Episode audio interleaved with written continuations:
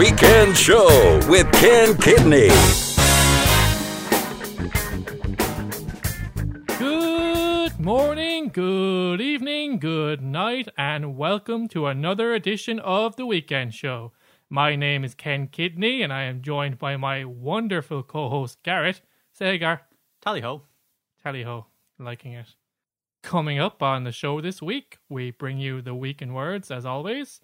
We give you our picks from around the web in NetPicks, and in our Spotlight, we pay tribute to the life and times of the late president of Nintendo, Satoru Iwata, who died at the age of 55 following a long battle with cancer. But before we get to the Week in Words, how was your week, Gar? My week was small and ant-sized. Interesting. Tell me more. I went to see Ant-Man. Nice. I also saw Ant-Man, saw it yesterday. We did not see it together, but we both did see it yesterday. Yeah, I think a lot of people I know went to see it yesterday. It was actually quite a strong turnout for like the opening day. Yeah, it's one of those, because like, you know what you're going to get with Iron Man or Captain America or Hulk or all of those folks. It's kind of nice to get something that you don't really know what to expect when you go in to see it. Yeah, it's kind of like Guardians of the Galaxy in the fact that the Marvel name carried it through and got people to give the chance, but it stood on its own merit. Let's see here. I think it grossed 6.4 million in its opening day. Which is pretty good. Alone. Well, like in its preview day, because usually there's like the official release and then there's the preview release. So 6.4 million. Although some people are saying it's going to fall short of its 60 million projection for its opening weekend. I don't think so somehow. This is a film that will probably make somewhere in the region of about $500 million, maybe a little more. And it'll probably be called like a box office failure because it didn't make $1.4 billion, whatever the Avengers made. Yeah. Whereas it's going to make somewhere in the line of what like the first Thor movie made or the first Captain America movie made, which is what you'd expect from a new franchise. Not everything can be Guardians of the Galaxy and a super hit. Yeah, exactly. And you have to look at the fact that like one of the pluses for Marvel was it was made on a cheaper budget than some of its bigger properties, like The Avengers was something in the region of 250 million. This was made for 130 million. So, you know, the road to profit is shorter. So tell me what you liked about it, Gar. And it doesn't look like they cut any corners either because the special effects are fantastic. Is that one of your favorite aspects? Yeah, they kind of realized the Ant-Man character quite well. And like my main impression coming out is that life as an ant is terrifying. Yeah. It's like everything is a threat. Everything is ginormous and out to kill you.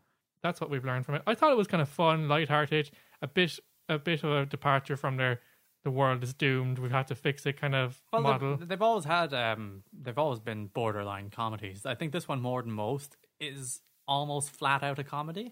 Yeah, I think it does a good job at poking fun at the absurdity of the character, because it is an absurd. Yeah, he shrinks to the size of an ant and runs around beating people up with the help of ants. Yep. But it also didn't discredit it in its poking fun. I thought it made it seem cool. Yeah, I mean, whereas like he's harnessing other ants to it's essentially a heist movie. Yeah, and he's harnessing other ants to have him commit his heist, and they're flying all over the place, and they're building ant bridges to get him across gaps. Yeah. It's like that's cool. All the ants have special abilities, like they can fly or they're good at building things, so they're his allies. So like for a while you're like, ants, really? But like the way they did it just really made sense. I think its strength was that it actually tied it all to technology, and they used technology to communicate with the ants rather than having some kind of innate ability or weird magic power where they're able to super ant command power. Exactly, just because the ants do my bidding. I am the king of the ants. Yeah, he taps into a frequency they can hear and then essentially tells them what to do. Paul Rudd is charming as always. He's super good. Like always likable. People kind of question him as a superhero, but he fits right into that Marvel mold as kind of a jokester, kind of laughing his way through a film of kind of epic stakes. And it's like, oh, the world's ending. Everything could be destroyed, but I'm going to crack jokes and have fun.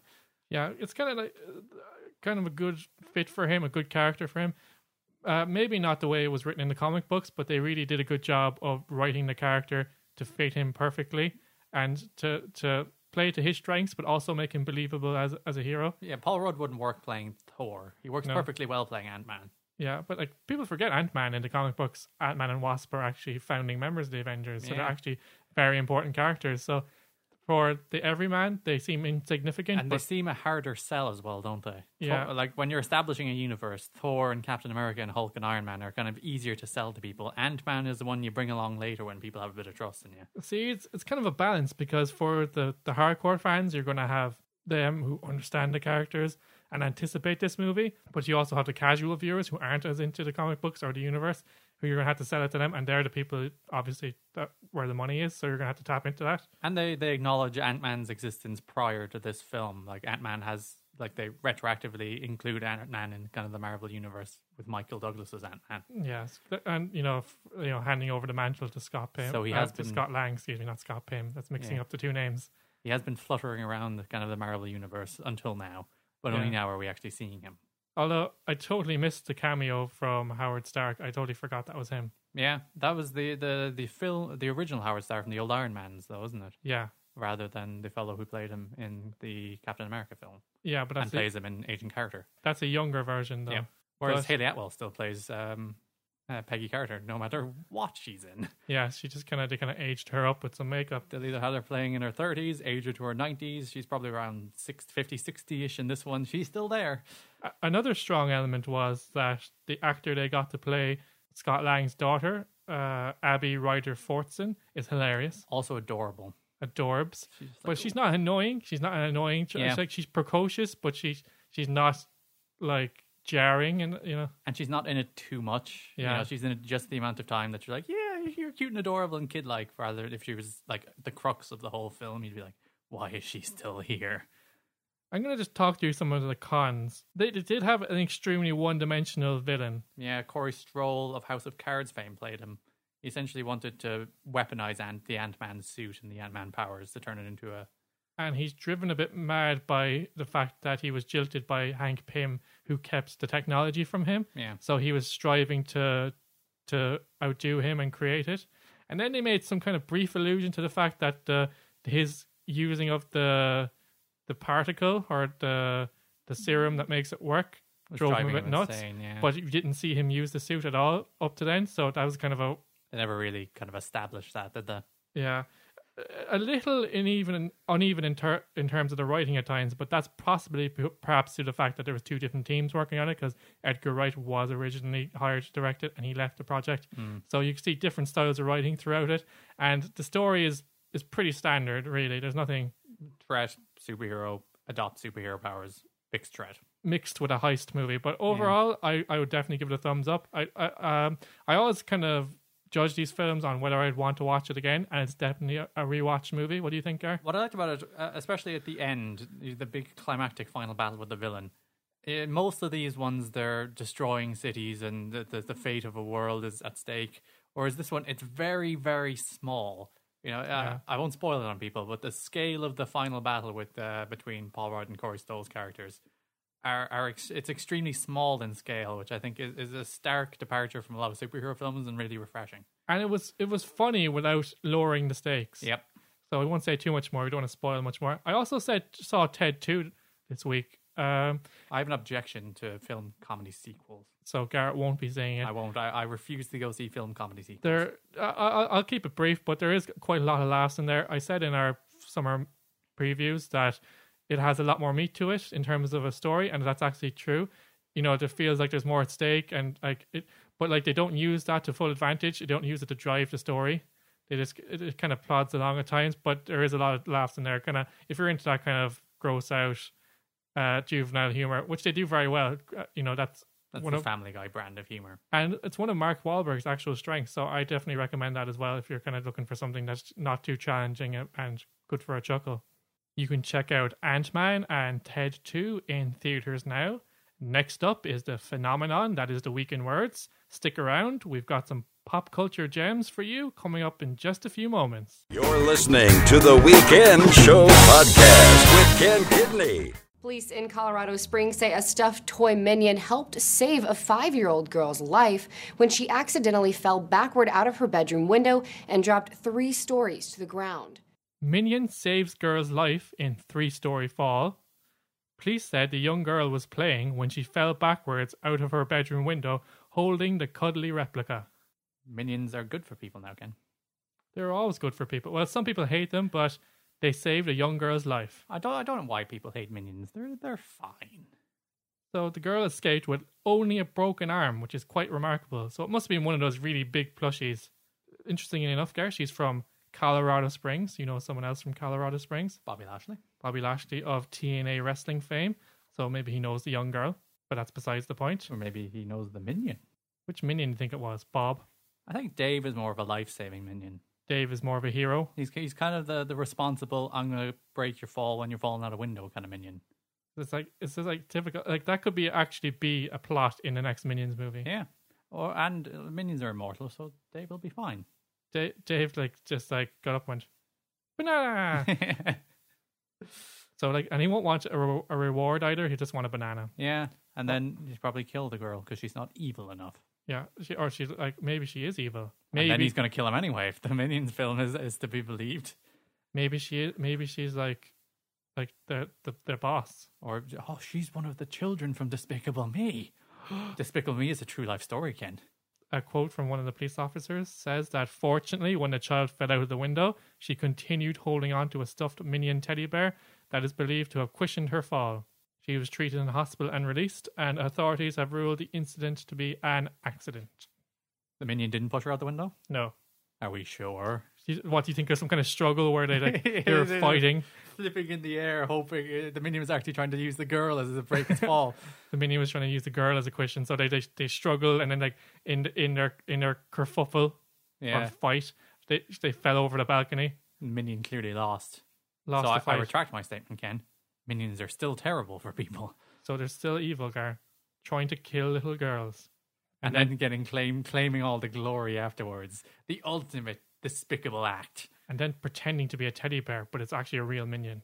This is the biggest conspiracy in the history of man. We're going to follow this story in the coming weeks to see if there's any developments. We'll try and interview the minion. You won't have much to say, though. Perhaps banana. Some unintelligible nonsense. Kumbaya. And then he'll heave. Yeah. And or else he won't say anything because he's a stuffed animal. He's not an animal though. He's a stuffed thing, big replica figure thing. He's like Gonzo. It's just an it. He's a thing, a fire hydrant. People describe him as. Yeah. Let's move on. They say that there are no original ideas in Hollywood anymore. This next story shows that this may be true.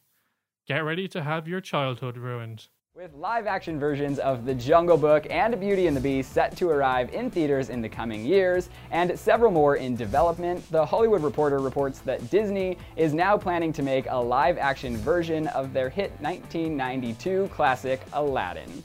The plan is to first release a prequel that, instead of focusing on the title character, will delve into the world of genies and reveal how Aladdin's genie ended up enslaved in the lamp. It's a whole new world, Ken, as Disney announced this week that they were making a live-action Aladdin prequel titled Genies. Disney will continue their recent trend of reinterpreting their classic animated films in live-action, as they will make Genies a sequel centered around, surprise, surprise, the genie. It's kind of sad that they're making this after the death of Robin Williams, isn't it? Yeah, it seems a little bit cheap, and there is an allusion to the fact that it might actually not be the genie from Aladdin. Oh, it'll be different genies. Genies or a Genies universe or something like that. But it just proves that we kind of spoke about this on the podcast before. I think that Disney have a tough time battling on both fronts. If they have a very successful period of animation like they're having now, they're actually bereft of ideas on the live action front. And but then kind of in the late 80s when they were focusing on live action, they were having successful live action. They were actually having a poor time animation wise. So, but now they're actually stealing. They're clever because they're just going to steal their classics, and people will pay for it. Yeah, you can't rip yourself off. I mean, I think they've got some good. I mean, John Carter is terrible. I mean, I've never seen it. I've only seen very small bits of it that looked utterly awful. And it's just one of those films where I actually turned it off. And I'm a person that will watch a film. I won't turn it off. I just turned it off. Lone Ranger. We went to see that, and we really liked it.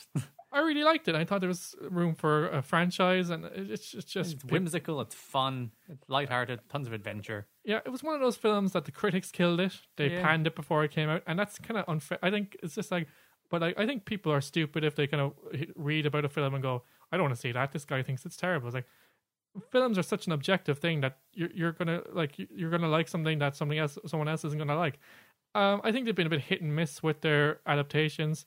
Alice in Wonderland is okay. It's very Burtony. I don't see why it made $1 billion. Burtony. I avoided Cinderella because I just thought that was a blatant cash in. Yeah. The only one I actually liked was Maleficent, but only because it was a different take on the story, focusing on a different character, and Angelina Jolie did a very good job of playing Maleficent. So it wasn't a Sleeping Beauty remake. It was kind of a different take on the story and the universe. So that's probably why it was the most successful. Maybe that's why they're going this way with Genies. It's going to be kind of a spin-off rather than a kind of direct prequel. Yes, I would have thought a prequel along the lines of running through Aladdin's childhood might have been an interesting idea. Yeah, about his background, why he's poor, why he has no parents. Yeah. Maybe you could do something like in conjunction with the Genie's background, where like they don't come up to the point right before their lives actually intersect. Yeah. Possibly, although at that point he's been in a lamp for like 1,000 years, so yeah. I can't think how 1,000 years of a film will track 1,000 years, and then about 15 of Aladdin, or however old Aladdin is. Yeah, well, it never really says how old he is, but a lot of people are touting James Iglehart, who played the genie in the Broadway adaptation. He won a Tony Award for it this year. So some people think he'd be the obvious choice to play the genie if it is the genie from Aladdin. You'll only draw comparisons to Robin Williams, though, won't you? Yeah, that's the tricky part, because you want to create something new, but like at the same time you want to go with what people know and you want to be familiar. But if he tries to copy Robin Williams, it's gonna yeah, blow up in his face. It's going to be a backlash. It's being written by the same people who wrote Freddy vs. Jason and the Friday the 13th remake. So, which is appropriate because it's likely to be a horror. Hi-oh. But it's not exactly a huge writing pedigree. No. Those aren't very good films. They're moderately successful in their genre. Yeah. Literally all their classic tales are now being considered for live action retellings, even ones that you wouldn't even think would be appropriate. One of them, Pinocchio, makes a bit of sense. Although there's been quite a few attempts to make a Pinocchio live-action film. All of them have flopped. Yeah. It just doesn't work for some reason. Peter Hedges from About a Boy, which I really like as a film, is touted to write that one. Yeah. Disney is also supposed to be developing ideas, as I said, on stuff that you mightn't think that could be a live-action film. Winnie the Pooh. That would be super weird. It would be super weird, and I could see where they're going to go with it. Like, you know, kind of a computer-generated Winnie, and then because there was Paddington, and Paddington was delightful. Yeah, but Pooh in real life would just seem weird. Yeah, I can't see myself liking that. Dumbo, depends how they approach it. I think if they use real elephants, maybe I might be open. No talking elephants. Yeah, as in Dumbo, they adapted as Dumbo as an elephant who doesn't talk but has some kind of role, and people are protecting him for some reason, something like that. Yeah, and like I wouldn't even mind if they cut out the flying element. Yeah, and also Mulan.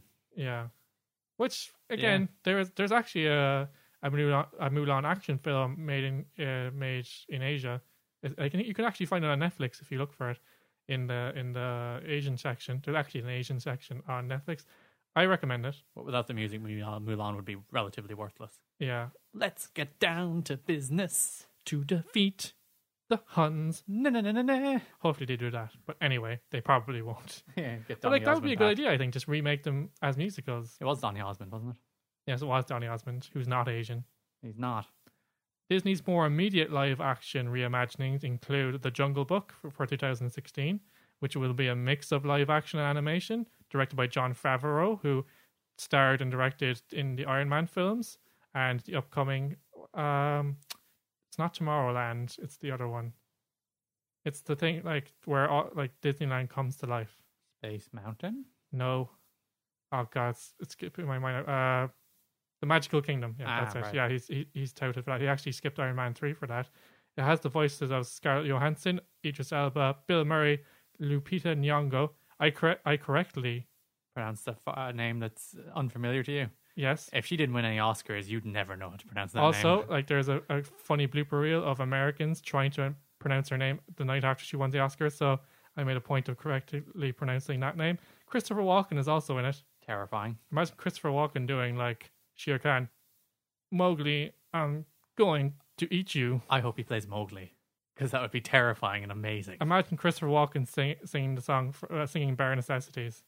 Look for the bare necessities. Let me try my terrible Christopher Walken. Look for the bare necessities. No, I can't do it. A new take on Beauty and the Beast with Emma Watson is also slated for 2017. So this isn't going away. Yeah, and Disney can't really fail here. They'll have the Pixar films, the animated films, the Star Wars films, and the Disney or the Marvel films to fall back on. Exactly. So even if all of these are flops, Disney are going to be rolling in money. They won't flop though, because I think nostalgia. We always say that is big business. That's one of our favorite sayings on the podcast. People will go see it just because they love the animated films. It might not necessarily work, but they'll get the money. It might not be critically acclaimed, but it will be successful financially.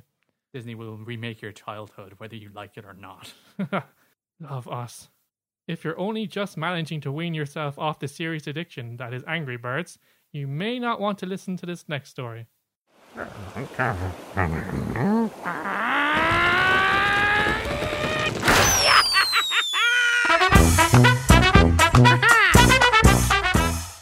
Finnish games developer Rovio is due to launch a sequel to Angry Birds later this month. Since its initial launch on the iOS App Store back in 2009, the game has become the highest downloaded freemium gaming franchise of all time, with over 3 billion downloads across all platforms. You know what I never understood? Go ahead. You can buy Angry Birds on the iTunes Store for 99¢. Yeah. And then there's like 3 versions, because they have Star Wars, they have Seasons, they have, what else do they have? Rio, they had Angry Birds Rio. 10 spin-offs over the last 6 years. Yeah, so they packaged a bunch of those together to sell on consoles for €30. €30? Yeah. The total value of it on mobile is only about €3, but they want you to pay €30 for it on consoles. So they've had 10 spin-offs and iterations, including Angry Bird Friends, which people actually liked apparently. I never heard of that. Angry Birds Seasons, those were the 2 most successful ones. I played a lot of Seasons, and I played a lot of the original. I didn't play any of the other ones. But they're saying, the kicker for this one is it's the first true sequel to Angry Birds. Sure. So it's going back to basics and going back to what the original game was about more. So it's like the Kingdom Hearts series, where there's Kingdom Hearts 1, 2, and then 15 different spin-offs, and now there's going to be Kingdom Hearts 3. And we're going back to what you liked about it in the first place. It's due to be released on July 30th. I've heard very little about it. Very little is known about it, Gar, to be honest, but Rovio said have called it the mother of all sequels, which is a very, very thin marketing ploy. It's buy it and find out. Desperate, because Rovio aren't doing so well, are they?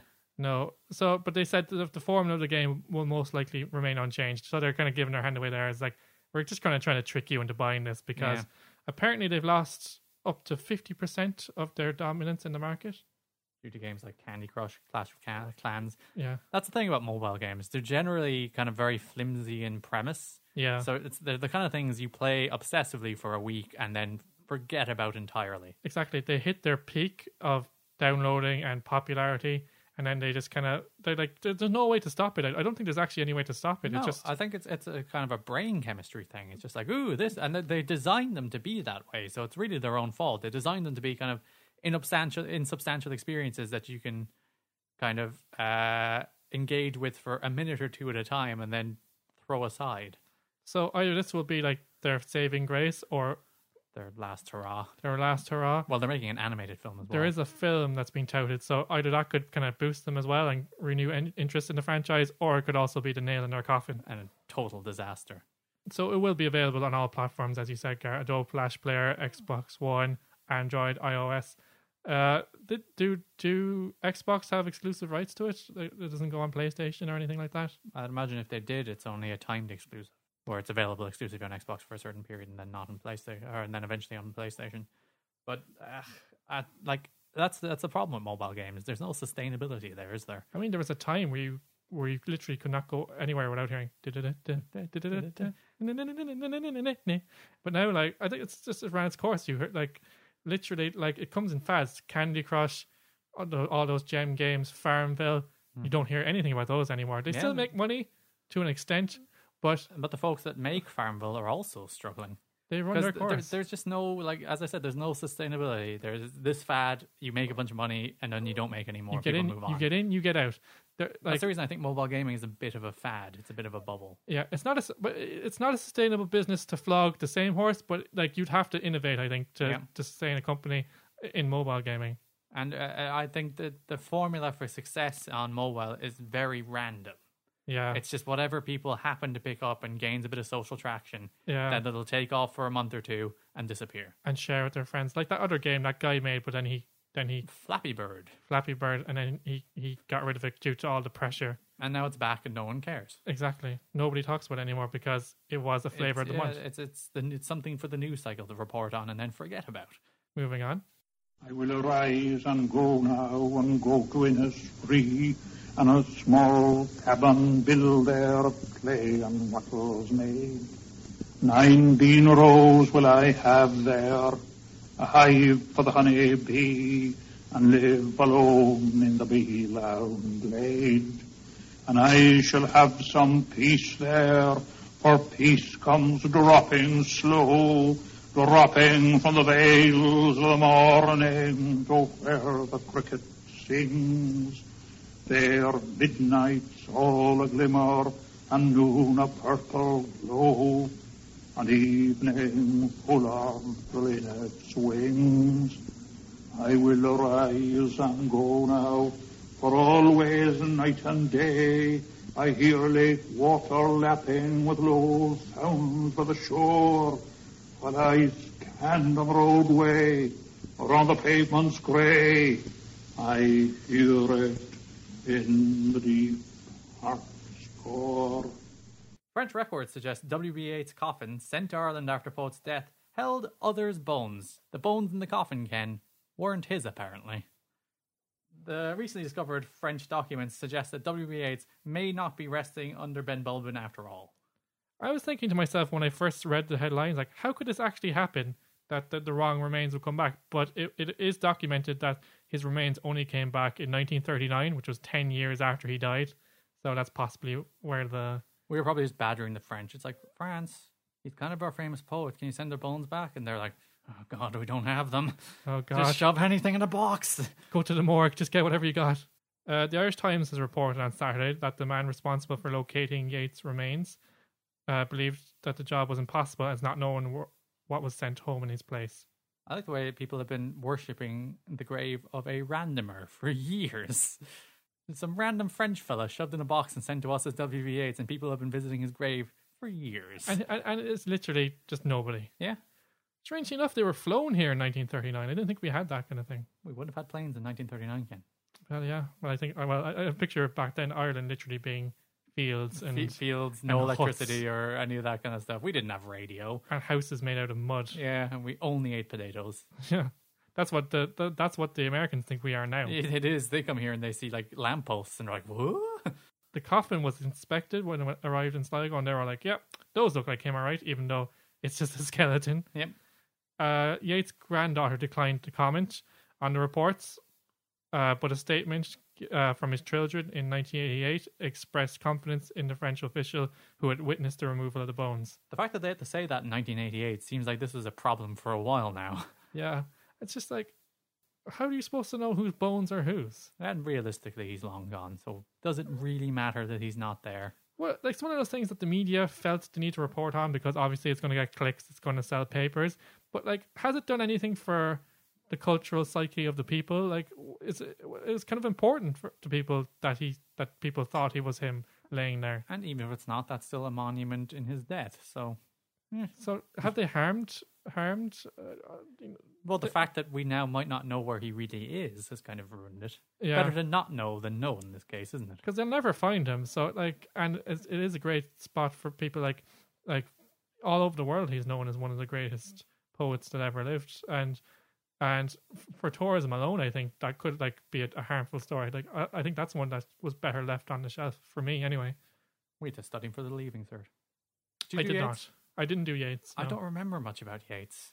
Yeah, he looks like a bit of a tortured individual. I've seen all pictures of him. All poets are tortured individuals. It's like, oh, woe is the world. Everything is terrible. I wish things were like something they were in the past. Like, no, things are fine. Stop being moany poets. A lot of the Irish kind of literary greats tended to live and die in France, didn't they? Yeah. Maybe it's the word. That's clearly how highly I think of poetry there, by the way. Yeah. It's like moaning. Lyrical moaniness, Ken. That's what most of poetry is. I think, before you get worked up, we'll move on to the next story. Get angry at poetry. The long-awaited sequel for To Kill a Mockingbird hit shelves this week, but for some reason, the phrase, "be careful what you wish for," comes to mind. Harper Lee's new novel, set in the same town with the same characters, was actually written 3 years before To Kill a Mockingbird. And in the new book, Atticus Finch, the courageous defender of equality, is portrayed as a bigot. Go Set a Watchman release causes distress for Atticus Finch fans around the globe. A glimpse of the character's darker side spurs backlash to Harper Lee's new novel. Spoilers. I'll leave a pause just in case you actually care about spoilers. He's a horrible racist now. Apparently so. Like, he was a bastion of tolerance and respect. Civil rights and model father. And now he's a horrible racist old man. The book is set 20 years after the original, and apparently an old and bitter Atticus Finch has abhorrent views on race and segregation, according to a review published in the New York Times, which isn't as reputable as it has been in recent times, but we'll take their word for it.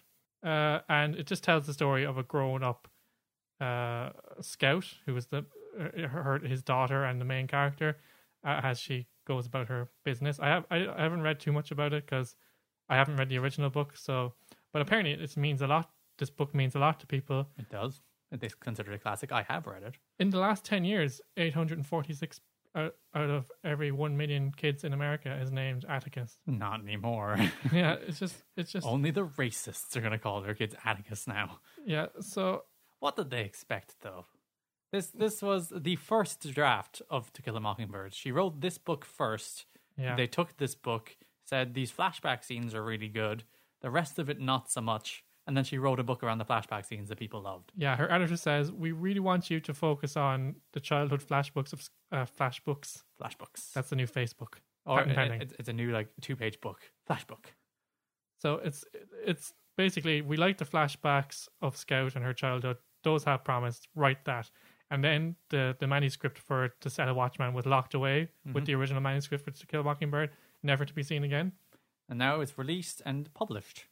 Some people are making accusations that Harper Lee, who's 89 years old now, and she lives in assisted caring facility. She's not very good at... And she never, ever wrote another book. Yeah, she's kind of hard of hearing. She's kind of... she's old, like, and people are saying that, like, maybe they exploited her and that, like, her full permission and knowledge wasn't given. You'd have to think she actively chose not to publish this book in the last 50 years for a reason. So they kind of waited to prey on her when she didn't know any better, to kind of just get her to sign some kind of document to release it. But, like, what can people expect out of this book? This is the bad book she wrote before she wrote the good book. And now it's being released and people are like, well, it wasn't very good. This was a draft. They've released a draft that the publishers at the time thought wasn't worthy of releasing. And they're like, cash cow. HarperCollins, that's kind of interesting. Her name is Harper, and HarperCollins is her publisher, insisted that she's delighted that the new book is coming out. Well, you could, like, she is 89. She is not long for this world at that age. You might think that she wanted to release it on her own terms.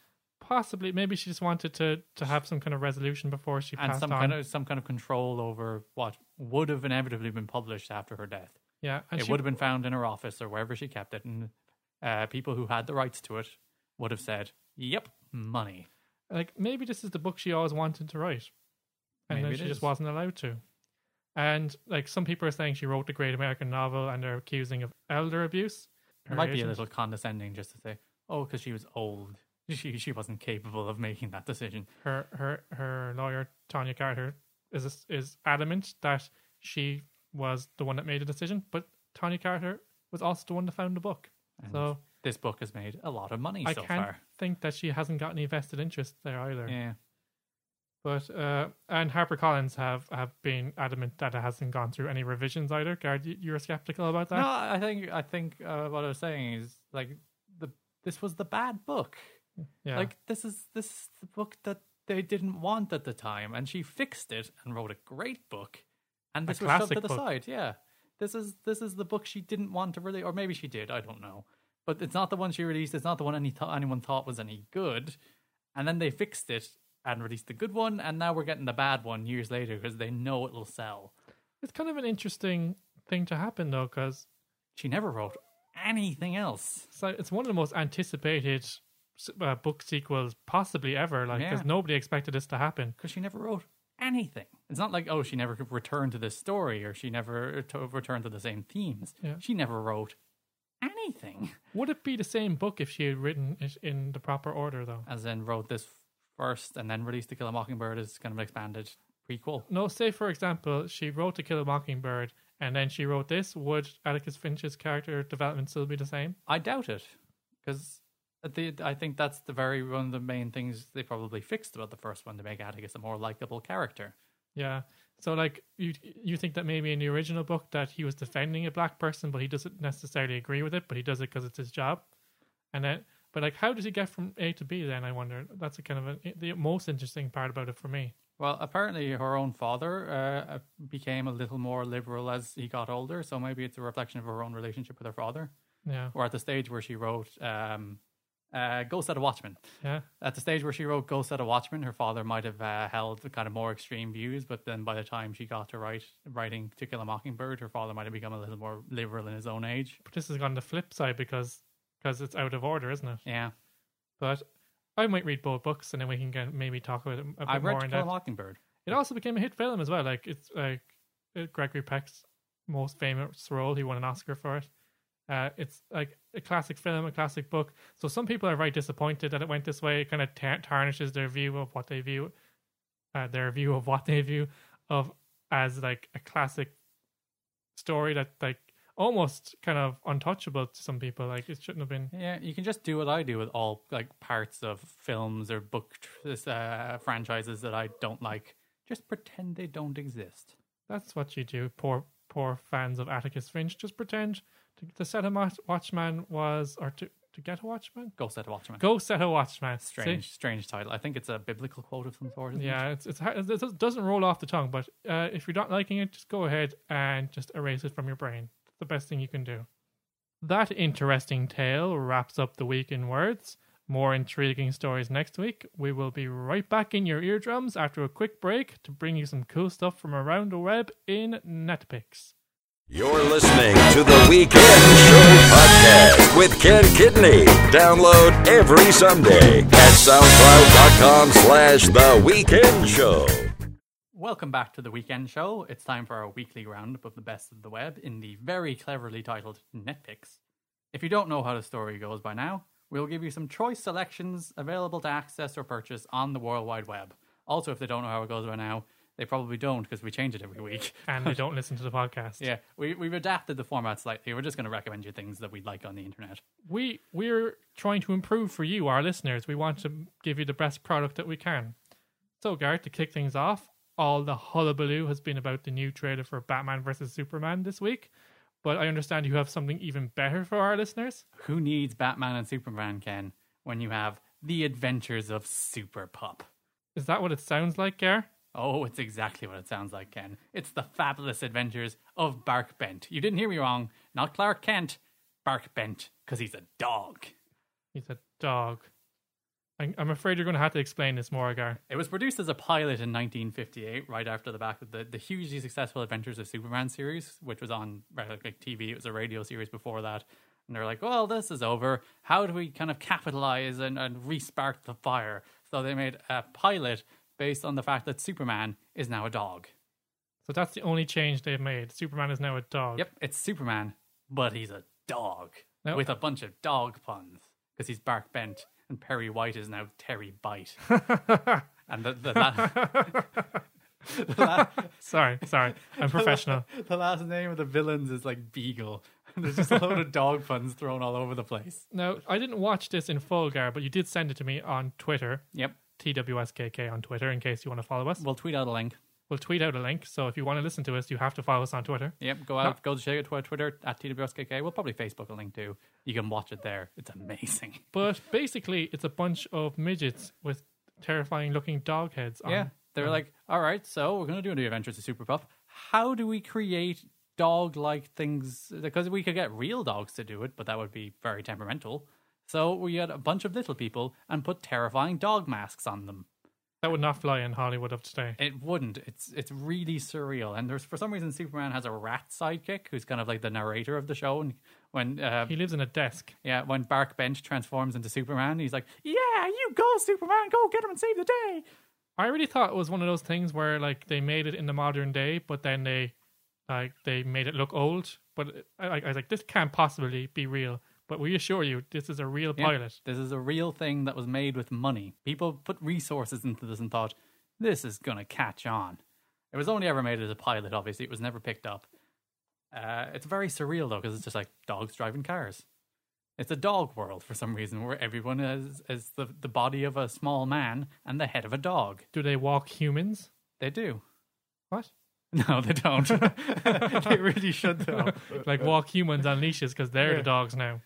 And there's a lot of maniacal laughing. I'm not sure, is it a comedy? I'm not sure, is it thrown for laughs? It kind of goes for comedy every so often. It would have to be, surely it's made for children. Where Terry Bite Terry Bite has a bomb in his office in a grandfather clock, and he's like, Superman, get rid of the bomb, and he just starts throwing things from Terry Bite's office out the window. It's like, no, Superman, the bomb's in the clock, and he's like, oh. But it's surreal and really weird. So where can people find it, Gar? It's on YouTube. Just type The Adventures of Super Pup into YouTube. It's 20 minutes long. So that's a nice laugh. Laughing at something really weird on the internet. And you'll spend the first few minutes going, what? Just kind of staring at it weirdly. But you just can't look away. So that's The Adventures of Super Pup on YouTube. SUPERPUP. Exactly as it sounds. Super Pup. Something that I've come across recently, Gar, is an app called Fuse. It's Fyuse. I was going to say Z, but it's like, it's not quite that cool. It's not quite... that's typical, like, modern social media-y thing. It's like, oh, we have to spell it weirdly. We can't just spell it F-U-S-E. That would be just too weird. It's Fyuse, like Fuse. Their website is fyu.se, because I think it's a Swedish company. But basically, it's an interactive panorama-making app.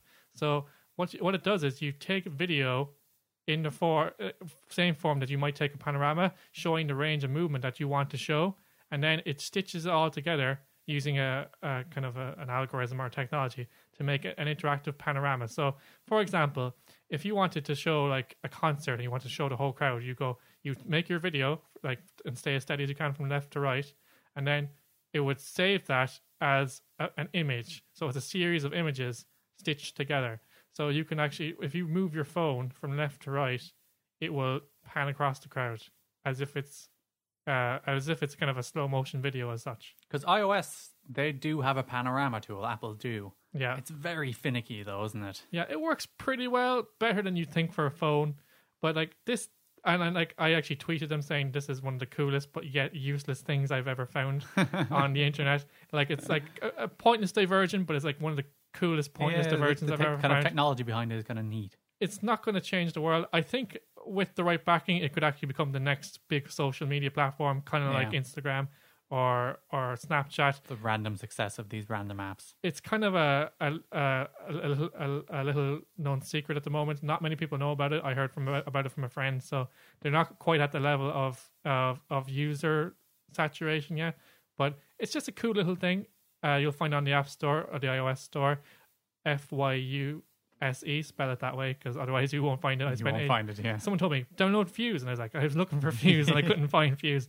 But it's a cool little thing. It's a nice way to spend a few minutes. I've done a few panoramas with it, and you don't have to do just left to right. You can go up and down.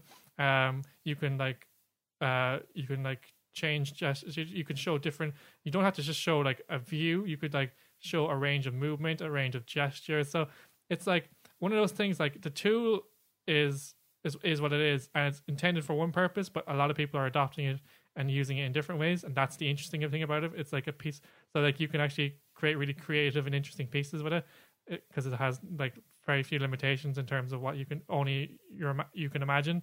So I recommend it, download it, and spend about half an hour with it, and then put it down, and then come back to it in another week or so. And then when you're on the top of the cliffs of Moher or something, it's like, oh, this would be cool, the panorama. It's like, oh, look, I have an app for that. Plus, guys, you can be one of the first people to use it, and then when everybody has it, you're like, I knew about that before everyone knew about it. You can be super hipster about it. I was fusing before anyone else was. It's going to become a verb. Have you got something else for our listeners, Gar? I have something to recommend to read, because we've established on this podcast we're wrestling fans. Yes. And the market leader in pro wrestling is WWE. World Wrestling Entertainment. Though they got rid of that. It's now only WWE, which kind of relates directly what we're talking about today, which is the idea of the language they use. They kind of have their own weird, particular language. That there's words that you can and can't use. So I'm going to recommend something to read this week. It's The Language of WWE by Brandon Howard at voicesofwrestling.com. It was a really interesting look, because this week the WWE notes for announcers' notes leaked. Yeah, I actually read that list. It's ridiculous. Yeah, the things that you can and can't say. One of my favorite parts was, don't use dates. Nobody understands dates. That's just, nobody understands calendars, which is been going for thousands of years.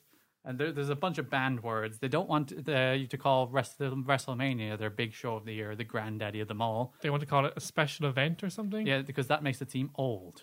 Yeah. It's not like, oh, the Super Bowl, whatever it is, 46. Oh, there's been 46 of them. I don't want to see any more. But there's ridiculous words that are banned that are directly related to wrestling, like wrestler. Yeah, belch. Belt is something you apparently tie your pants up with, not a championship. Yeah. For some reason, interesting is banned. Yeah, they banned hospital. They prefer you to use medical center. They banned the word feud because it's too wrestling-y. They want rivalry. They banned the word backstage, which I thought was a weird one. It's like, oh, in the dressing room area or the locker room area. Do you think saying the word backstage makes you think it's fake or something? Yeah, basically these bans, and they go in cycles because sometimes they get lifted, and they go basically on the whim of the crazy owner that is Vince McMahon. Yeah. He's banned the word pro wrestling, which is the big one. But like a lot of wrestlers actually rebel against that. They use it all the time. Because no one ever, and this article goes into that, it's wholeheartedly failed. Because he started using the term sports entertainment in the 80s. And ever since, he's kind of steadily driven it home more and more and more, because sports entertainment is what he wants it to be called. No one ever calls it sports entertainment. No one's ever, I'm going to the sports entertainment show today. I'm going to watch sports entertainment on the television. Yeah, it's pro wrestling. I like wrestling. There's nothing wrong with it. Yeah, and I think part of the reason a lot of people might look down on wrestling is because they do. Yeah. You know, they don't even want to call it pro wrestling. It's like, stop looking down what it is, because wrestling is pretty cool. They see it themselves as, they see themselves and they treat themselves as the stepchild of entertainment. Yeah. So and they don't want to be seen as that. But then they don't embrace what they are. They kind of shy away from what they are. It's just like, guys. So I think the better approach is to legitimize what you have and say, like, we are legitimate. And like, by treating yourselves as legitimate, people will take you seriously. UFC, is a huge example of that, which I think is... I hate UFC. It's a work. I'm sorry. Yeah. Like, people think, like, oh, UFC is real. Like, they always taunted me as a wrestling fan when UFC is real. It's like, if you think Brock Lesnar can get a world title shot after 2 fights, one of which he lost, and it's not a work... It's a business. It's all business. Exactly. They even fake the feuds. It's like, oh, I hate you. They position so the people they want to position. It's the same thing. Anyway, we lose all our UFC fans, we'll move on. The article I mentioned by Brandon Howard thoughtfully kind of traces the etymology of all these WWE phrases. You know, when did they start using superstar? When did they start using diva? And kind of the effects that those subconscious and kind of clearly evident that those phrases might have had. It's a really good read. Sounds like it took like a long time. Yeah, you put a lot of work into it. Well done, Brandon. Garrett, full disclosure, you are a member. I do write for Voices of Wrestling, but I had nothing to do with this. So This is just me acknowledging good work. To wrap things up here, Garrett, I have another read. This morning, when I was researching bits and pieces for the show, I came across an excerpt from a new Sherlock Holmes novel. Oh, Arthur Conan Doyle's back to life? No, he's still dead. Oh. So Bonnie McBird, who's a screenwriter, as far as I know, unless I Googled it, unless there's 2 Bonnie McBirds, she's a screenwriter. It's a catchy name, Bonnie McBird. She's written a new story for Sherlock Holmes in the style of Sherlock Holmes. So like it'll be in the style of Sir Arthur Conan Doyle. Available on, some people say it's late September, but one of the official dates I read was October 6th. So it's described as a fast-paced kidnap, murder, and art theft featuring Sherlock Holmes and Dr. Watson as you love them. I love the way anybody can do that now, by the way. Yeah. Because he's out of copyright, so it's like anybody can do anything they like with Sherlock Holmes. She's the first one. Like, I could be mistaken now. Like, you see a lot of people doing it with James Bond, but like people still own the rights to James Bond, so they're officially commissioned to do it. But she's the first one to try this on a full-scale novel. She's actually written a novel. It's going to be released. A synopsis. Would you like to hear a synopsis, Gar? Go ahead. London, a snowy December, 1888. A disastrous Ripper investigation has left 35-year-old Sherlock Holmes in a deep depression and back on the cocaine. On the cocaine? I like the cocaine. No, I added the. Oh, you added the. I added the. Oh. The newly married Watson is summoned urgently to 221B to rouse his friend. Nothing works until the arrival of an intriguing encoded letter from a beautiful French singer, Millie, or Emmeline Le Victoire. Super cool made-up name. Very Sherlock Holmesy. Yes. Her legitimate son, Emil, with a famous art collector, humanitarian father, the Earl of Pellingham, has disappeared and she fears him kidnapped. And she herself has been accosted on the street. And mystery and twists and intrigue unfolds from there. I like Holmes. I do. Mostly because there's a ton of adaptations of them out there at the moment. Yeah, I mean, like, people can't get enough of Sherlock on the BBC, and there's Elementary in America. Also, there's the new Mr. Holmes film with an older Sherlock Holmes. Yeah, and there's the Robert Downey Jr. Holmes films, which I think are still kicking about. Yeah, they're trying to get a third one made. It's just a scheduling thing because Robert Downey Jr. is literally the most in-demand actor. And he's being Iron Man a lot. I have a couple of quotes here for some people that have read advanced copies. Bonnie McBird's Art in the Blood has the three ingredients for the delicious pastiche: meticulous research, plausibility, and grand fun. And that's from Leslie S. Klinger, editor of the new annotated Sherlock Holmes. It's called The Art in the Blood. There is actually an episode of Elementary called The Art in the Blood as well. So I assume this ties back in some way to something of Holmes. Yeah. But like basically she's researched Sherlock Holmes a lot. So like the style of writing is the style of writing that he used in terms of using Old English, which may or may not be a good approach because it's 2015. It could alienate some people. I read his English wasn't Old English at the time; it was just English. I know, but like it's not necessarily that hard to understand. But just the way it's phrased may put people off a bit because it may confuse them a small bit. But I actually read it. The whole first chapter is available on Entertainment Weekly, which is a US website. So if you Google Sherlock Holmes Entertainment Weekly, you should be able to find it. Another quote says: a thoroughly entertaining Sherlock Holmes adventure worthy of Doyle himself, with a vivid personal detail, a superb labyrinth plot, snappy pacing, and most importantly, a deep respect for the classic characters. And that's from Brian Cogman, who is co-producer and writer on HBO's Game of Thrones. You don't watch Game of Thrones? I don't watch Game of Thrones. It's something on my list, my long, long list. Ken has a very long list. So I've actually read the first chapter because I was like, free chapter, why not? I appreciate her efforts. She really researched the characters. She tried to inhabit the style of Arthur Conan Doyle, as I said. Maybe treading with a similar ground, like just mopey Sherlock Holmes, who's bored because he hasn't got a case, and the case didn't go so well, so he's back on the opiates. And Watson is recently married. The lady that they used to live with, whose name escapes me at the moment, Mrs. It's not going to come to me. Nope. Tweet us at TWSKK to tell us the landlady in 221B. I'm sure you'll be able to find out. Literally, I read this earlier, and it's her. Disappeared from your head. Disappeared from my head completely. But it's like the first chapter is very promising. Like it kind of unveils kind of a bit of an intrigue, and basically the case shakes him out of his funk, and they're off to Paris to try and find this young boy Emil. Very, very cleverly written, very good attention to detail. So you'll be getting it when it comes out? I will be getting it, but it won't be out for a while. But as I said, if you want to go to Entertainment Weekly and search Sherlock Holmes, you can get the first chapter for free to wet your whistle. One of the funny things I thought, she wrote a kind of a fictional preface in that she's saying that it's a nice little touch. Her preface says that she was researching Victorian medicine before the 2012 Olympics, and she came across an old manuscript of a story by John Watson that hadn't been released because the the narrative style of the original books was that Watson wrote the stories about Holmes and he was the one that's narrating them. Yeah. So she found an old manuscript and she's trying to piece it together.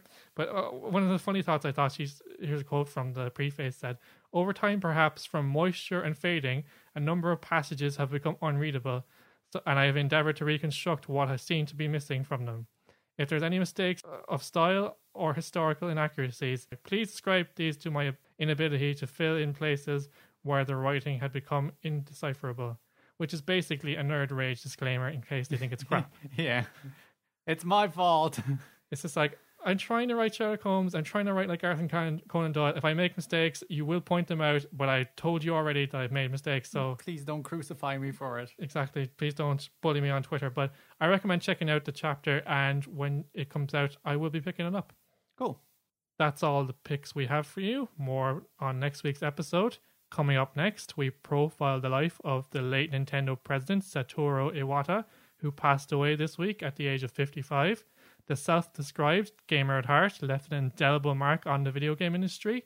We talk his impact and achievements after the break. You're listening to The Weekend Show Podcast with Ken Kidney. On my business card, I am a corporate president. In my mind, I am a game developer. But in my heart, I am a gamer. Last Sunday, Nintendo announced the death of its president, Satoru Iwata. Iwata, 55, died due to complications from a tumor in his bile duct. Unlike many CEOs, Iwata began life as a programmer, making games for HAL Laboratories, who made games for Nintendo systems including the Kirby and Super Smash Bros. Series, before making the transition to Nintendo in the year 2000. In 2002, Iwata was appointed company president, only the fourth in the history of the company, and the first outside the Yamauchi family. Iwata oversaw the wildly successful launches of both the Nintendo DS and the Nintendo Wii. More than anything, he believed in creating games that were fun, not just for gamers, but for anyone who happened to pick them up. He will be deeply missed. This really hit me hard over the weekend, Ken.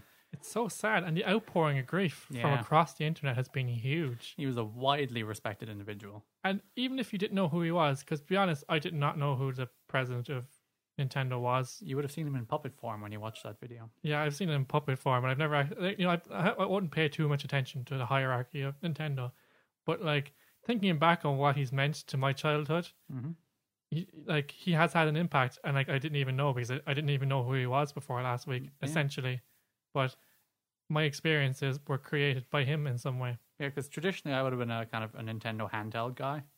It's only in recent years we owned a Wii and we owned a GameCube, but we never really played them as much as we would have other consoles. We got them for the sake of having them, really. Yeah, but only in recent years I bought a Wii U and went head first. But even before that, like we would have had every iteration of the Game Boy and the DS. So this is a man who helped kind of create so many of the things, and even if he didn't directly create them, he oversaw the creation of so many things that has brought me so much joy through the years. Yeah, but his philosophy was that gaming should be inclusive. It shouldn't be just for that subculture, for those introverted guys who sit in their dark rooms and game all day. And he wanted to rebel against that stereotype as well. He wanted it to be for everyone, and like everyone can have to be part of a game, and it's part of being social, and it's part of a cultural fabric rather than being something that's just kind of seedy or kind of load of violence that's rotting the brains of children. Yeah, it's just a way of being social as much as going out for a drink is, or going to a concert. You can go to a concert, or you can sit around and play a round of Mario Kart. Yeah, which I love. I love such Mario Kart. Game, and it's those kind of experiences where you're playing Mario Kart, because you're not the best at Mario Kart, Ken. No, I won the odd time. Yeah, but when you blue shell somebody and veer past them, and those kind of experiences, those kind of social togetherness experiences. It creates bonds between people, and that can't be understated, I don't think. That was a large part of his vision. He wanted games that bring people together, and games that kind of change the vision of what people see as a gamer. You know, there would have been that kind of rebellion against video games in the 90s. Like, you would have seen the exact same thing against comics in the kind of 50s and 60s. Or, you know, these are things that are rotting our children's brain. And I imagine you saw the same thing with television. Yeah, so it's kind of the new iteration of someone getting up on their high horse and saying this is terrible for children's minds.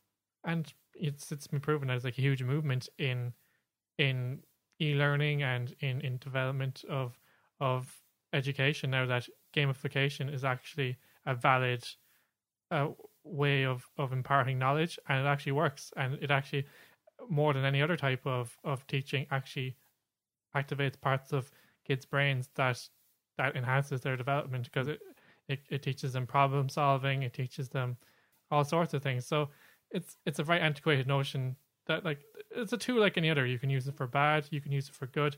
One of the interesting things I read about him, he kind of had it's a business philosophy called blue ocean thinking, and it's not necessarily specific to gaming, but he wasn't into competition. He wasn't like, we're going to have to drive these guys out of business, we have to be rivaling them. He said, like, he was more about creating open market spaces where you do your thing, we'll do our thing, and we can all coexist together. And there's no need to be in competition because we're going to be known for something. So, like, this is ties back to DS and the Wii. This is what we're known for. People have replicated it. Xbox, PlayStation Move, is it called? Yeah. So PlayStation Move and the Kinect. Neither of them have had any sustainability because that's not what they do. And Nintendo have always kind of marched to the beat of their own drum. Yeah. They're like, we don't really care what you guys are doing. We're just going to be over here doing our thing. And that's a great, like, and that's a great way to do business, because you can exist in your own space and you don't have to, like, go with the pressure of having to compete with Sony, because you're not Sony. Yeah. You're Nintendo. Your Mario games and fun and Wii silliness, and he kind of rebelled against the move towards increasingly photorealistic games, which I kind of very much agree with. Yeah, like, fair enough for a game like Batman, you know, where the more photorealistic it is, the more you feel like you're playing as Batman. Yeah, but I don't want a photorealistic illustration of war or any of that stuff. Whereas I want kind of fantasy and magical Mario Kingdom, where you jump on stupid Goomba heads and run across strange, weird universes where the rules just don't really apply. Yeah, because the photorealistic style, it is impressive. It is, but it really limits the bounds of your imagination, because it's what real life is. Because, like, from my understanding, I play a game to escape from real life. Yeah, the kind of fantasy, the bright and happy colors of a Mario game. And if you're kind of using the animated style, the bounds of reality and imagination are endless. You can do literally anything, and it's like, everything goes. Yeah. I was not alone. There were others there who also looked at those early computers and thought the same thing I did. How could we play games on them? So a little bit about Iwata's time as a programmer, because that's what he would have been most known for in his formative years. Yeah, that's what kind of separated him from a lot of kind of CEOs of gaming companies who are traditionally just business people. You know, there are people who came through the ranks of Microsoft or came through the ranks of Sony and then were happened to be put in charge of their video gaming division, as opposed to Satoru Iwata, who came up as a video game designer. He was a programmer. So he worked for HAL Laboratories, as we mentioned earlier, who played a large role in the creation of the Kirby character, that adorable pink ball of fluff, who they recently yarnified. Yeah, and it's delightful. You played... what's it called? Kirby's Epic Yarn. Kirby's Epic Yarn. I watched you play it a little bit, and genuinely, it's one of the most gorgeous games I've ever seen. Super adorable. It's fun. Those are the kind of games that he kind of wanted to champion at Nintendo. Those kind of fun, interesting, kind of different kind of games which appeal to a broader audience than just one narrow subset of people. He also played a role in programming the Earthbound series, which is one of the strangest, quirkiest kind of most hilarious games you can ever come across. It's a kind of a satire of America by the creator was Shigesato Itoi, who's more known for being a comedian than a game designer. But he went into the world of game design and created this weird, quirky game which people kind of adore as kind of a cult classic. And Iwata played a huge role in programming that game. Also, and this just shows how great he was at programming, he consulted with Game Freak for the Pokemon games. And they were struggling fitting all of Johto into the gold and silver cartridges, because you would have played the gold and silver games. You had silver, I had gold. Yeah, because we had to be different. Yep, we had, and we could trade. Even though we never did, and I'd always battle you and beat you. Hashtag don't want to talk about it. Yeah, but they were struggling to actually fit all of the Johto game onto a single Game Boy Color cartridge. So he came along and he created a set of compression tools that not only allowed them to fit the Johto onto it, but also allowed them to add all of Kanto onto one single game cartridge. And if you remember back to those old days of Pokemon Gold and Silver, the coolest thing about that game is when you defeat all 8 gyms, you go and beat the Pokemon League, then we're like, well, remember those ones from the first games you liked? You can play them here too. And then you go face Ash in the end in some incarnations. And so that would have never happened had he not consulted on that and created a set of compression tools that actually allowed that to technically happen. That takes a level of vision. Yeah. That's just... genius. It has to and has technical skill, and apparently he ported the entire Pokemon Stadium series, the first Pokemon Stadium game on N64. He programmed that without reference notes. He just knew the Game Boy Color source code because he wanted to make, that was the kind of 3D game, a 3D kind of fighting game. Yeah, and he wanted it to be as close to the RPGs, the traditional kind of Game Boy games, as possible. So he fixed all the coding for that without reference notes. Insane. Yeah, and he also played a role in helping create the Super Smash Bros. Series, which still lives to this day. And had a huge success with its last release. And because of this, because he actually spent time developing games, because he spent time kind of programming and making video games, he kind of understood how game developers thought even. Yeah. But he also had a keen eye for design, as you said, in terms of not like I think the true geniuses in this world are the people who can program but also have a visual sense and design. Yeah, that's a very strong combination, and I have a friend like that, and literally you're just in awe of seeing them work, because they just get things like stuff just comes together with them, like stuff that they pick up once and then they go like, I've never touched this before, but I created something brilliant from it. Yeah, it's a level of genius that it's underestimated. People think to be a genius you have to discover an atom. It's not like there's all sorts of geniuses. This man was a genius because he had the two sides of the coin, but he was able to bring them together. Yeah, he was able to bring kind of management and businessman together with game developer and creator in a way that you don't normally see. Usually creative integrity is sacrificed to a degree for kind of commercial success, whereas he tried to stop that from happening. He wanted quality, he wanted fun more than anything else. And he still had the taste for it, even though he was... Yeah, apparently in recent years, he kind of wanted to go back and make another game, but obviously running a company like Nintendo, he never really had the time. That would have been so cool. It would have. The CEO of a company actually designing a new game. But he could actually relate to kind of game design. He could relate to the people working under him because he actually knew what they were doing. He could speak their language. And that... that's the best kind of manager you want. Yeah. So rather than a person that comes in from another company, say they got someone from a high ranking executive from another toy company. Yeah. That doesn't work as well, or something that comes from your ranks that kind of says, I know what you're going through. I know the frustrations, but I also know the joys. And he can call you out in your shit as well. This is terrible. He knows what he's talking about. Here's how you fix it. Because the president before him was Hiroshi Yamauchi, who ran the company for 50 years, openly admitted that he never really understood video games. And it's so crazy. Some people don't know this, but Nintendo have been around for over 100 years. Yeah, since the 1800s. They started as a trading card company game. So making cards. Exactly. So they started making games in the 70s. So people think they're a video game company and that's all they've ever associated with them with. So that's an interesting piece of trivia on his... as a side note, they are actually not always a video game company, but it's something that it's literally what they're synonymous with. It's so to the point where people don't actually know that they're a company that's been around for over 100 years. That's the reason that whenever someone's like, oh, Nintendo are going to die sometime soon, it's like, no, they're not. They've been around 100 years and they've done an excellent job of recreating themselves through generations. Went from trading cards to video games. And then they revolutionized themselves with the Wii and with 3D as well. The third thing that has not changed is the importance of the idea. Of course, it is valuable to devise an extension or offshoot of a current idea, but it is invaluable to come up with a brand new idea of what a game can be.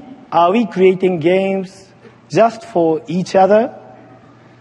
Do you have friends and family members who do not play video games? Well, why don't they? And I would ask this. How often have you challenged yourself to create a game that you might not play? I think these questions form an important challenge for all of us. Iwata was very conscious of expanding games to a broader audience. He wanted to make games for as many people as possible. You know, when he saw, oh, well, this many people play games, he wondered, why doesn't everyone else? You know, if a father sees his son playing video games, why doesn't the father join in? Yeah. So he wanted to try and make games for those people, make games for everybody. And I think we really saw that manifest itself with kind of the launch of the DS and the launch of the Wii. Yeah, because like we had a spate of brain games and puzzle games, yeah, the Wii fitness games, Wii Sports. Like our mother, who at the time was maybe in her late 40s, early 50s, never picked up a game in her entire life. Wouldn't have gone near it under any circumstances. Got obsessed with Wii Basketball. Yeah, on the Wii Sports Resort, the kind of three-point shooting basketball game. She was obsessed with it. She wanted to constantly try and beat her high score. And we played it together, which is like the first time, I think, as a family we've ever played games. Yeah, I played one round of Tekken with Dad once. Yeah. Years ago, and then he never went near it again. But this is me and my mom sitting there playing Wii Sports Basketball. And like that kind of cultural impact can't be understated. You're taking games from something that's a subculture, something that's in the mainstream. Because the Wii wasn't a video game console in the same way the Xbox and the PlayStation was. It was legitimately like a cultural phenomenon. Exactly. Literally, I mean, you had to have it. I mean, like... Oh yeah, it was crazy at the time. Couldn't buy one. Crazy. Like, you couldn't get your hands on it. We were lucky. We got one pretty early. Yeah, we got it. I think because a pre-order was cancelled or something, and we managed to swoop in and get it. Swoop in and get our hands on it.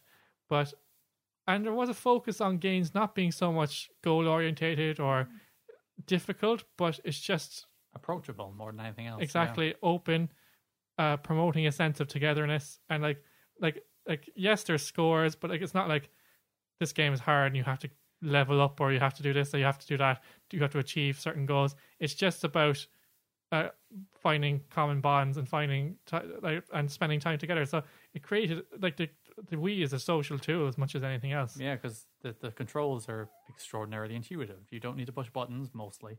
It's just like if you're playing Wii Sports, all you do is swing your hands. It's a cultural and social revolution, but it's also a gaming revolution, I think. Yeah, because Wii Sports isn't like technically a brilliantly designed video, you know, it's there's not huge depth to it. It's not photorealistic. Yeah, there's not wonderful stories or gameplay mechanics. But I'd put it up there as one of the greatest games of all time, just because of the impact it had. Yeah, for the simple impact it had, and it justified the existence of the Wii single-handedly. You know, you bought a Wii, it came packed with Wii Sports. Every edition of the Wii came with Wii Sports, and you played Wii Sports, and you understood the Wii. Yeah. You know, you understood this is what this thing can do, and this is why this thing exists. And it's as perfect a video game for what it was trying to achieve as you could possibly ask for. And another cool thing is I studied multimedia, as we spoke about in college, and people like started hacking Wiimotes, using the technology for multimedia installations, creating their own games. Mm-hmm. So it also created like indie gamer and media design culture. It created a whole other avenue for communication and presenting your work. Because people gave out about the Wii because, you know, it wasn't the most powerful console. Yeah. You know, it didn't put out HD graphics or any of that kind of stuff. It didn't have the best kind of technical specifications in there. But it did exactly what it set out to do, and that's the reason it sold 100 million units. Crazy money. And then they also made the DS, which I think was mobile gaming before mobile gaming was cool. It was very much that kind of, let's make these games that are aimed at different kind of people. These kind of, like Nintendogs, like kind of the brain training games. Those are the kind of games you see on iOS and the Google Play Store all the time now. Yeah, Professor Layton, another... Yeah, appealing to a broader demographic. And that sold 150 million units, Ken. That console cycle of the DS and the Wii, they sold 250 million units. Yeah, because they came under a lot of stick in recent years. Because Iwata took over the company in 2002 when the GameCube was the console of the generation then, and it wasn't doing so well. Yeah. So then he took over the company and launched the Wii and the DS, which were like not only like gaming phenomenons, they were cultural phenomenons. They took over the world. So then after that, they launched the Wii U, which compared to the 100 million units that the Wii sold, the Wii U sold 9.5. Yeah, which is a big drop.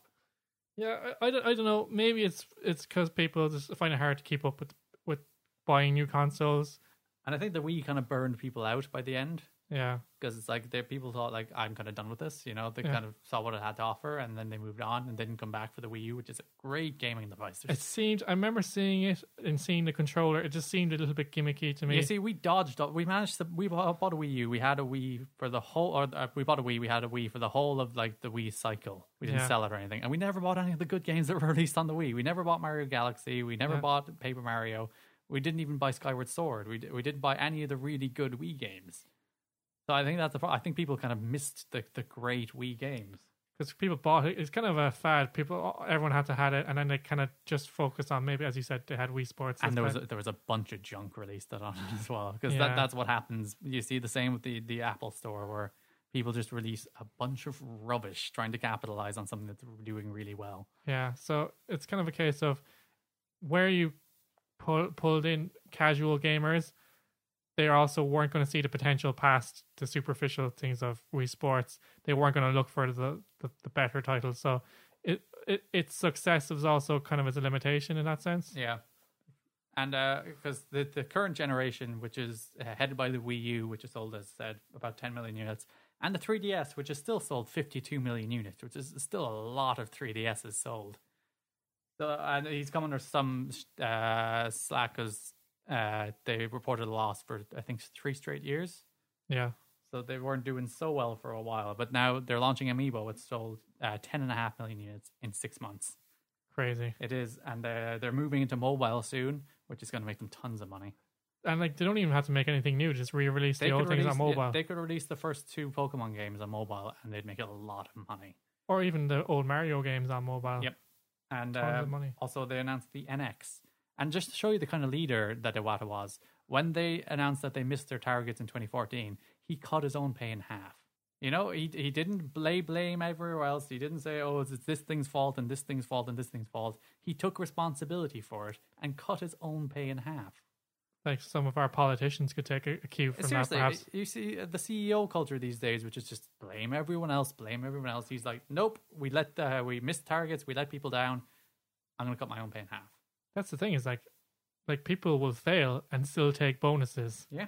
But but I suppose maybe it's a Japanese, it's a difference in culture, because like he took responsibility for his actions and he saw himself as the cause as much as anyone else. Yeah. Because he was the leader and he fell on his own sword as such, to not to purport a cliche, but it's true. Like, they just have a more holistic vision of what it takes to succeed. Is like, if I'm not playing my part, then I don't deserve to enjoy success. We enjoy success together, or we don't enjoy it at all. Exactly. And I think that's what maybe makes Nintendo separate from other companies. Yeah. And he looked at breakdown barriers between kind of the company and the consumer as well. He launched kind of a Nintendo Direct series of videos. They're called Nintendo Direct. They're monthly, occasionally every 2 months updates, usually kind of half an hour to 40 minutes, where he just stands in front of a camera. There was occasional, like, little gags. You saw the E3 video where they did puppets. Yeah. Where it was Mr. Iwata as a puppet, which is the best thing about this series at E3. He will be forever immortalized as a Jim Henson puppet. Which is my dream. It is. But those were him standing there in front of the camera, directly talking to consumers, which is, I think, is why people kind of really, this kind of death hit them hard, because he was a very public figure. He's very well liked because he always seemed very warm, kind of very good-humoured. Very well known to the community of gamers. Very jovial. He seemed like a really nice man, a really warm man. And he also hosts the Iwata Asks series of, well, it's on the website. It's essentially a series where he sits down with the developers of games that have just been released and talks to them about, like, the development cycle and where the ideas came from and how it was iterated upon through the years. And it's kind of a really neat, kind of insightful look at where the games came from, the games you're about to go out and buy. And again, his understanding makes that stuff intriguing. Yeah, he knows what to ask. He actually understands their thought process. And, like, I think in any company, being accessible to your people is something that's going to make people embrace you. Yeah, and he just seems like such a nice man. And I do think that's why people have responded so kind of passionately with an outpouring of, I think, kind of, like, tributes. Exactly, the Nintendo fan base feel part of something, and like he was their leader, and like it's as much like, say it's like you could liken it to like a well-liked pope or a well-liked king. Like when they died, there's like an outpouring of grief because their leader is gone. And he's only 55 as well, which is such a shame. Extremely sad. He was sick for a few years, I think, wasn't he? Well, it became public last year when he missed E3, the kind of big gaming convention. We covered it a few months ago. We covered this year's one a few months ago, which he also missed. But he was advised against doctor's orders to travel. So he didn't travel. And the same thing happened this year where he actually didn't travel over to America. He was still present in all of like the videos they put out and that kind of stuff, but he wasn't actually over there in Los Angeles. It's sad, but there's, like as you said, there's been an outpouring of grief for his passing, and tributes have flooded in from all over the world. Yeah, people like Xbox, PlayStation, Activision, Platinum Games, Bungie, Shigeru Miyamoto, of course, Zelda Williams, Robin Williams' daughter, who is named after the video game princess. She's quite the gamer. Yeah.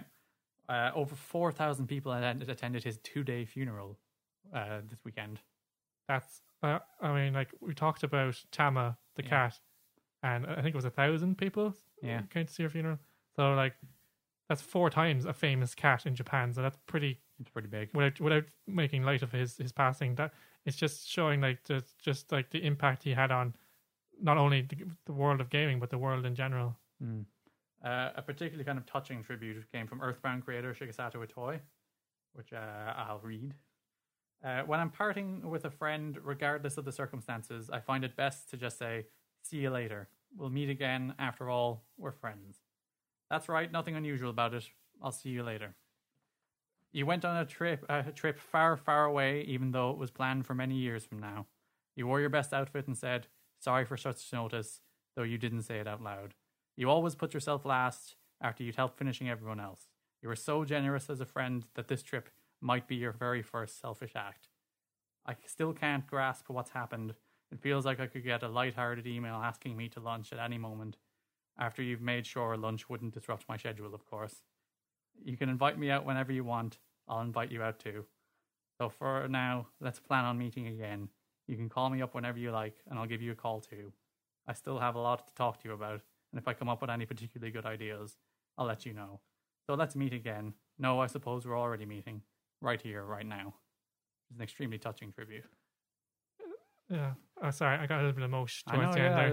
My voice was going to break. A little catch in my throat. And my voice was legitimately about to break while I was reading that. But it's just so nice. I mean, it's just like...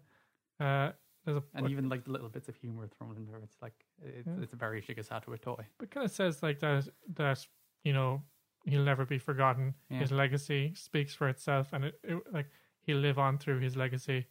And it says the kind of person that he was. Like he put himself last, never disrupted anyone, didn't kind of went quietly through this world and helped people and made it a better place. And like that's all you can hope for in the end, that you've left the world better off than you left it. And he certainly did that.